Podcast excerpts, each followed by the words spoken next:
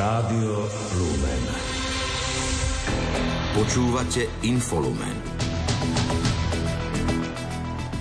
Poslanci schválili balík zvyšovania daní, odvodov a ďalších opatrení za 1,5 miliardy eur. Spojené štáty budú na čele medzinárodnej námornej operácie s cieľom ochrániť lode v Červenom mori pred útokmi jemenských husijov.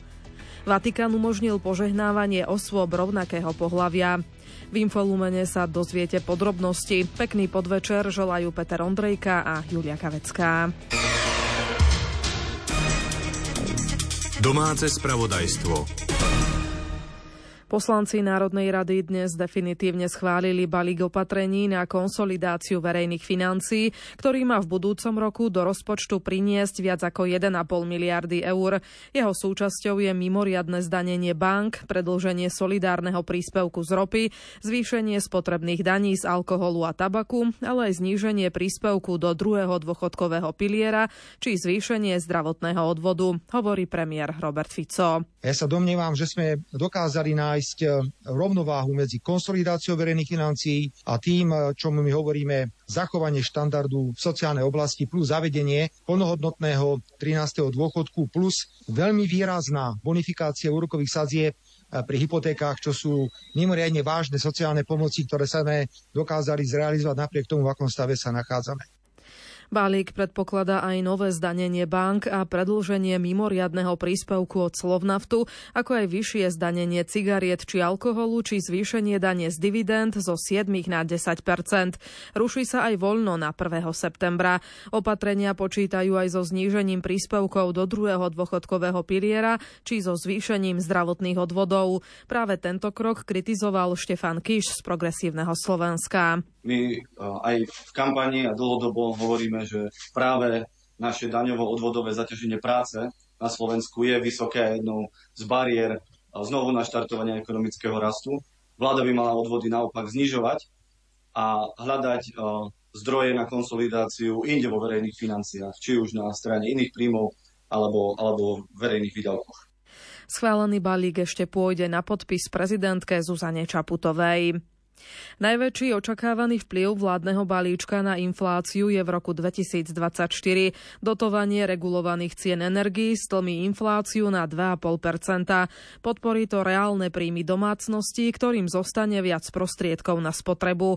Uviedol to guvernér Národnej banky Slovenska Peter Kažimír. V priemere v tomto roku očakáme 11-percentné zvýšenie cien, tak ten budúci rok by to malo byť iba 2,5% A to už je to už je návrat e, do e, do normálu, ale o chvíľu vám poviem, že ten normál zase až tak dlho trvať nebude. Takže to je kľúčová, kľúčová správa, e, ktorá, ktorá by mala naozaj potešiť všetky domácnosti. To spomalenie inflácie ide na vrúb samozrejme vládnych opatrení, je to hlavne vďaka vládnym opatreniam. Medzi tými opatreniami najdôležitejší vplyv má, má, má to zmrazenie cien, regulovaných cien energií. Opatrenia z vládneho balíčka podľa neho výraznejšie neovplyvňa situáciu na trhu práce.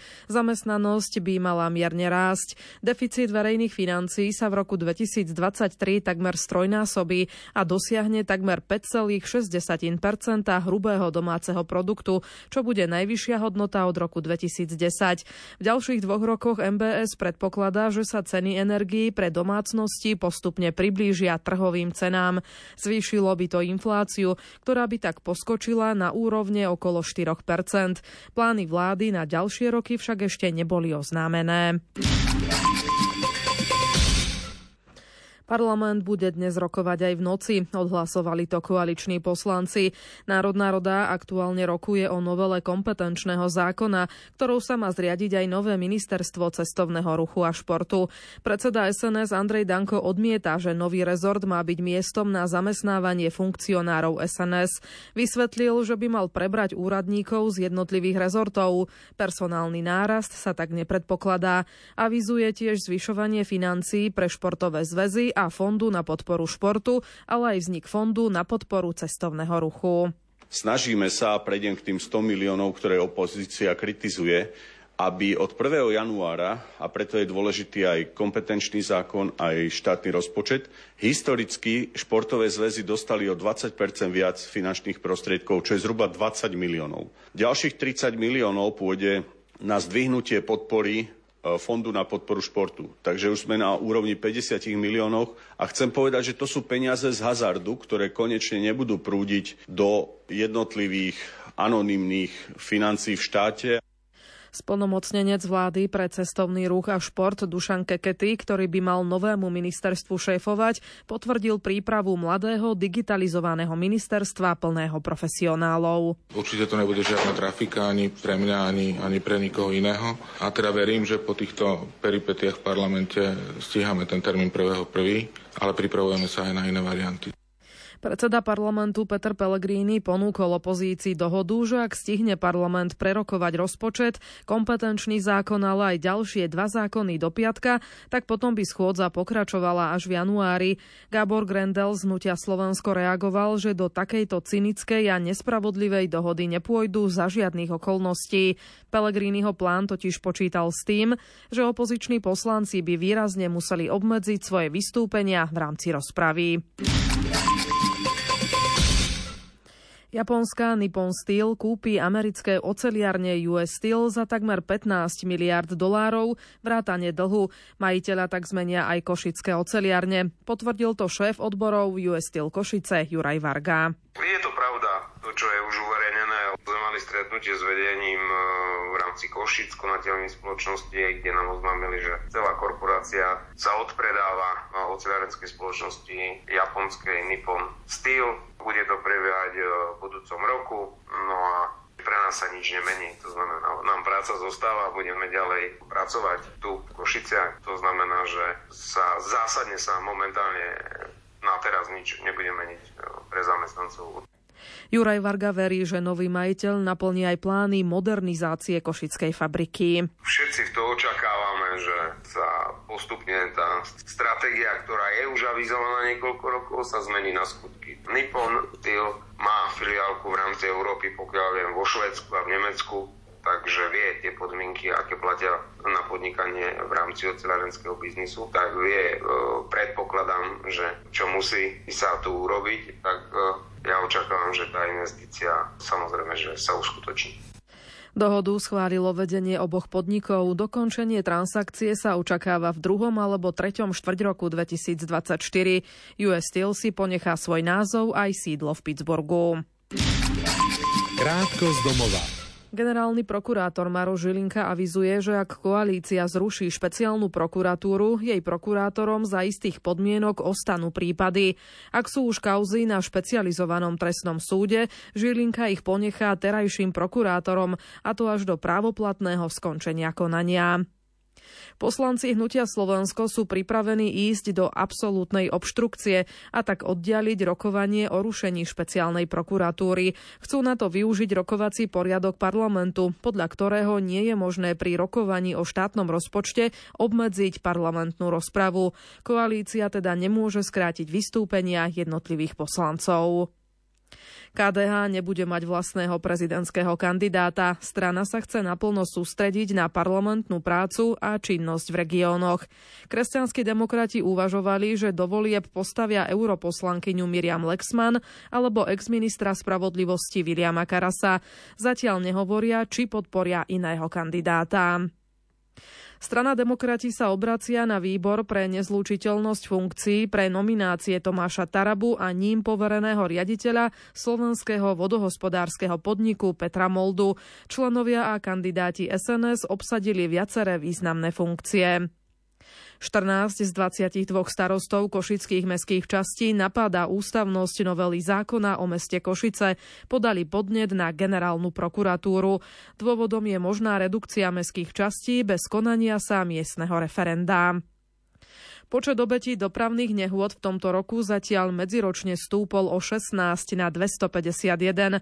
Medzi nimi bolo 134 vodičov aut, 70 chodcov, 28 motorkárov a 19 cyklistov. Počet samotných nehôd i ťažko zranených osôb naopak klesol. Počet predsviatočných dní zároveň počas predsviatočných dní zároveň polícia upozorňuje na zvýšenú opatrnosť na cestách.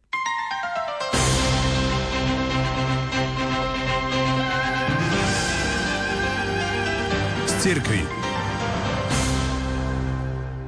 Prostredníctvom doktrinálneho vyhlásenia dikastéria pre náuku, vieru, pre náuku viery, ktorú schválil pápež František, bude možné požehnávať páry rovnakého pohlavia, pokiaľ to nebude mať akúkoľvek obradovú formu, alebo pokiaľ nepôjde o napodobňovania manželstva.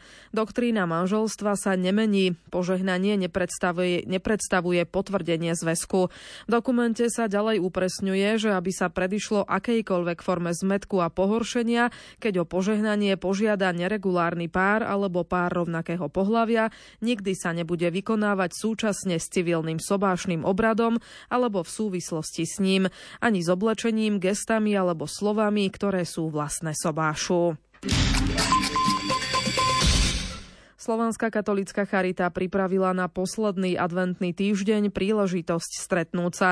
Charitná Vianočná záhrada v Bratislave je možnosťou nahliadnúť do činnosti charity, zakúsiť atmosféru vianočných trhov, ale aj pomôcť dobrej veci, nahrával Peter Štancel. Priestor charitnej záhrady v Bratislave včera podvečer zaplnili stánky a ľudia dobrej vôle, hovorí Martin Kružliak, hlavný koordinátor projektu Adopcia na diaľku. Charitnú záhradu sme organizovali aj hlavne preto, aby sme ľuďom priblížili našu prácu, pretože presne z takých, že tie diecezné arcidiecezné charity robia veľkú robotu, ktorú si možno niektorí nevšímajú, alebo že není tak viditeľná, nemá taký priestor. Charita pripravila pre návštevníkov viacero stánkov. Nákup výrobkov či podpora dobrovoľ dobrovoľným príspevkom pomôžu dobročinným projektom. Celkový potom výťažok pôjde na charitu ako takú, aby sme mohli ďalej naše projekty rozvíjať a do budúcich rokov by sme sa snažili výťažok na nejakú konkrétnu vec, už buď na nejaké zariadenie alebo na nejakú službu. Okrem finančnej pomoci je možné prispieť aj konkrétnym materiálnym darom. Ľudia môžu doniesť nejaké ozdoby, ktoré,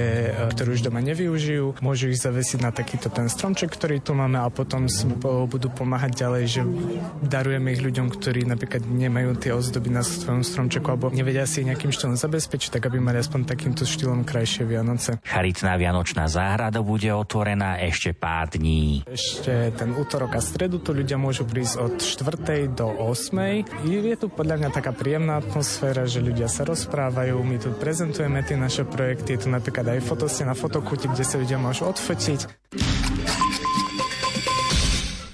predvianočnému obdobiu v Bratislave na Trnávke patria aj charitatívne vianočné trhy. Tento rok ich už po 13. raz pripravila farnosť svätého Jana Boska. Uskutočnili sa v areáli farnosti na nádvorí v oratóriu. Všetky financie vyzbierané počas podujatia budú použité v nasledujúcom roku na pomoc rodinám v núdzi, informuje Ľudovít Malík. Tento rok sa charitatívne vianočné trhy na Trnávke konali už po 13. raz. Ich cieľom je vyzbierať financie na podporu rodín v núdzi, vysvetľuje predstavený komunity Peter Bučány. Ten výnos, ktorý tu na štedrí ľudia nechajú a tí zas obetujúci sa e, pripravia chutné jedla, tak e, veľmi dobre dokáže vyjadriť takú, takú solidaritu a takú aj kresťanskú, by som povedal, lásku voči jeden voči druhému. Jedlo v stánkoch pripravili dobrovoľníci, ktorí do toho vložili vlastné prostriedky a za každé jedlo bol dobrovoľný príspevok.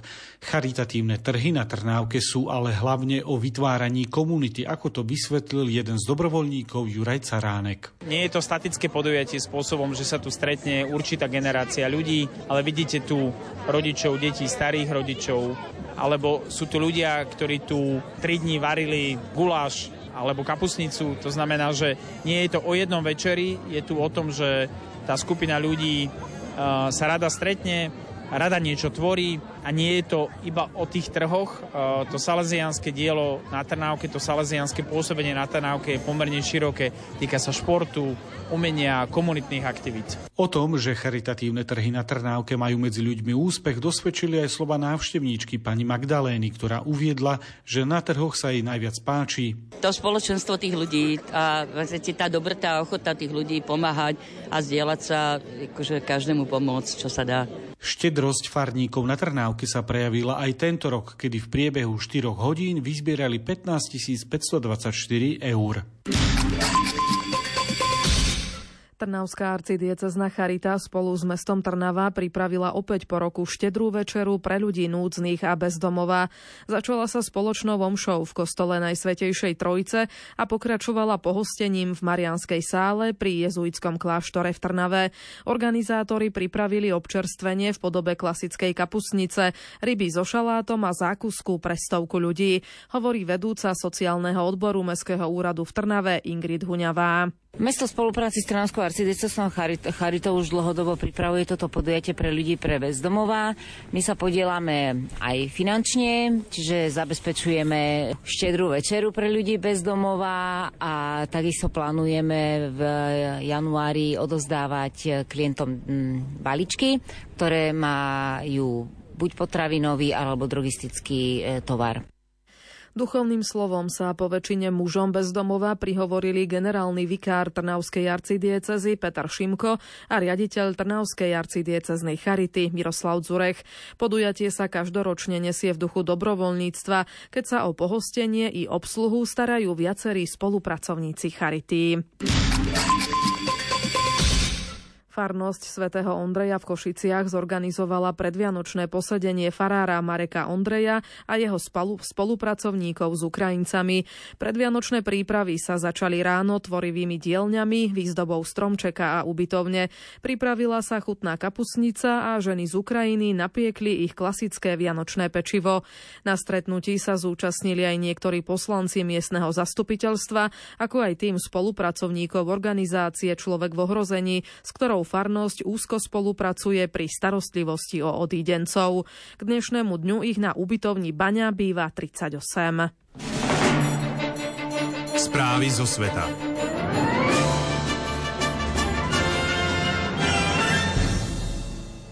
Útoky jemenských povstalcov Husijov komplikujú dopravu v Červenom mori. Lodní prepravcovia preto začali využívať dlhšie trasy, aby sa nebezpečnej zóne vyhli. Kvôli tomu hrozí nárast cien spotrebného tovaru a ropných produktov.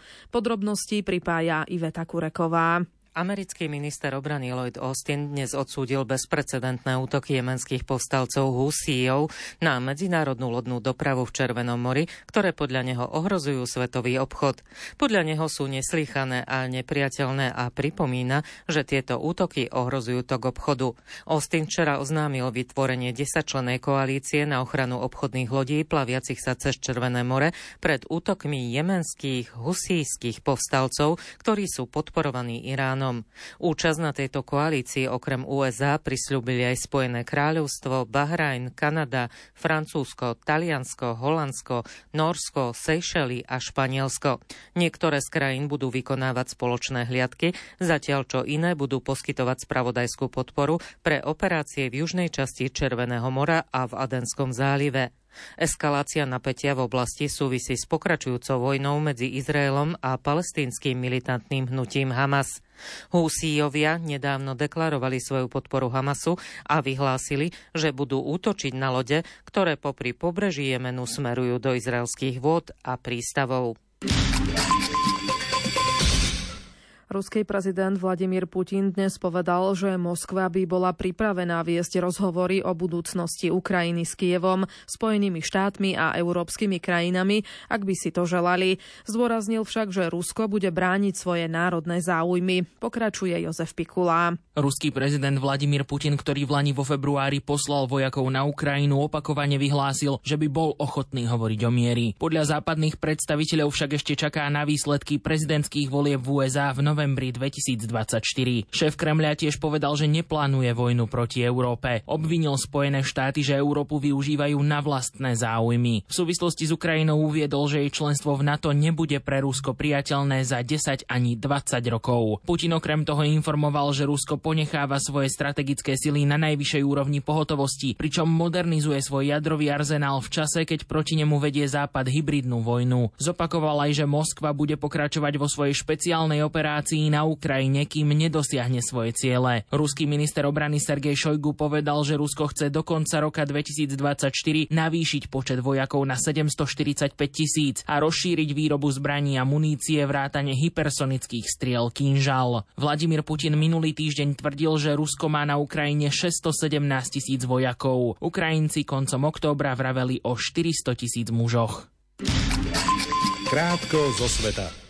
Izraelský prezident Herzog signalizoval pripravenosť svojej krajiny zapojiť sa do ďalšieho prímeria v pásme Gazy, vyrokovaného zahraničním, aby sa umožnilo prepustenie rukojemníkov zadržiavaných hnutím Hamas a tiež doručenie ďalšej pomoci obyvateľom obliehanej palestínskej enklávy. Viac ako polovica Američanov nesúhlasí so spôsobom, akým Joe Biden reaguje na vojnu medzi Izraelom a Hamasom. Vyplýva to z prieskumu pre New York Times. Obzvlášť kriticky k vláde sú mladí Američania, ktorí pritom dlhodobo podporujú skôr Bidenovú demokratickú stranu. Na najmenej 118 mŕtvych a takmer 600 zranených vzrastla bilancia silného zemetrasenia, ktoré v noci zasiahlo severozápad Číny. Otrasy tiež poškodili tisíce domov a vyvolali paniku medzi obyvateľstvom, ktoré v obave o vlastnú bezpečnosť vybiehalo na ulice. V niektorých oblastiach boli prerušené dodávky elektriny a vody. V častiach nemeckej metropoly Berlín musia zopakovať voľby do spolkového snemu zo septembra 2021. Rozhodol o tom nemecký ústavný súd so sídlom v Karlsruhe. Zdôvodnil to viacerými nedostatkami, ktoré sa vyskytli počas hlasovania.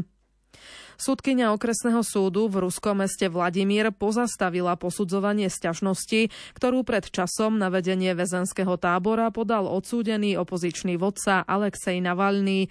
Súdne pojednávanie bude pozastavené, kým sa nezistí miesto Navalného pobytu. Jeho spolupracovníci na sociálnych sieťach medzičasom pripomínajú, že kontakt s ním jeho rodina a právnici nemajú už 13 dní. Na juhozápade Islandu sa včera večer po sérii slabých zemetrasení začala erupcia sopky. Naživo vysielané zábery z kamier zachytávajú veľké prúdy žiariacej lávy, z ktorej stúpa dým.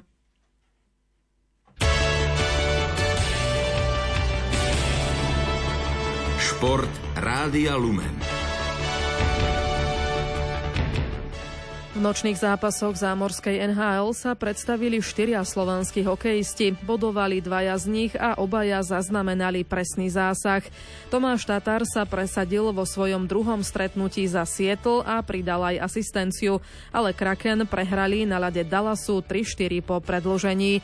Martin Pospíšil ukončil 12 zápasové čakanie na gól a Flames zvíťazili nad Floridou 3-1.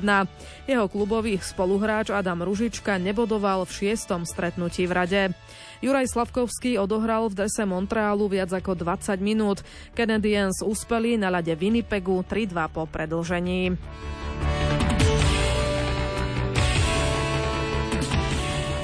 Futbalisti Girony sú aj po 17. kole lídrami španielskej La Ligy.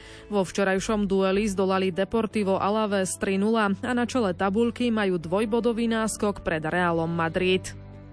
Futbalisti Atalanty Bergamo zvíťazili v zápase 16. kola talianskej série A nad Salernitánov 4-1.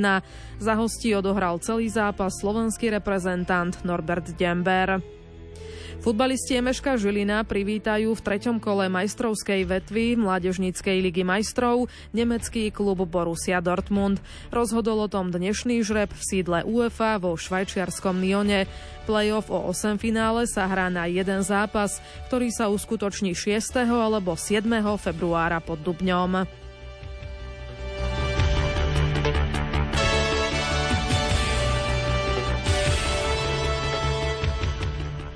Slovenský cyklista Tadej Pogačar z týmu Emirates sa zúčastní na Giro d'Italia 2024. Preteky v Taliansku sa v novej sezóne uskutočnia mesiac pred Tour de France.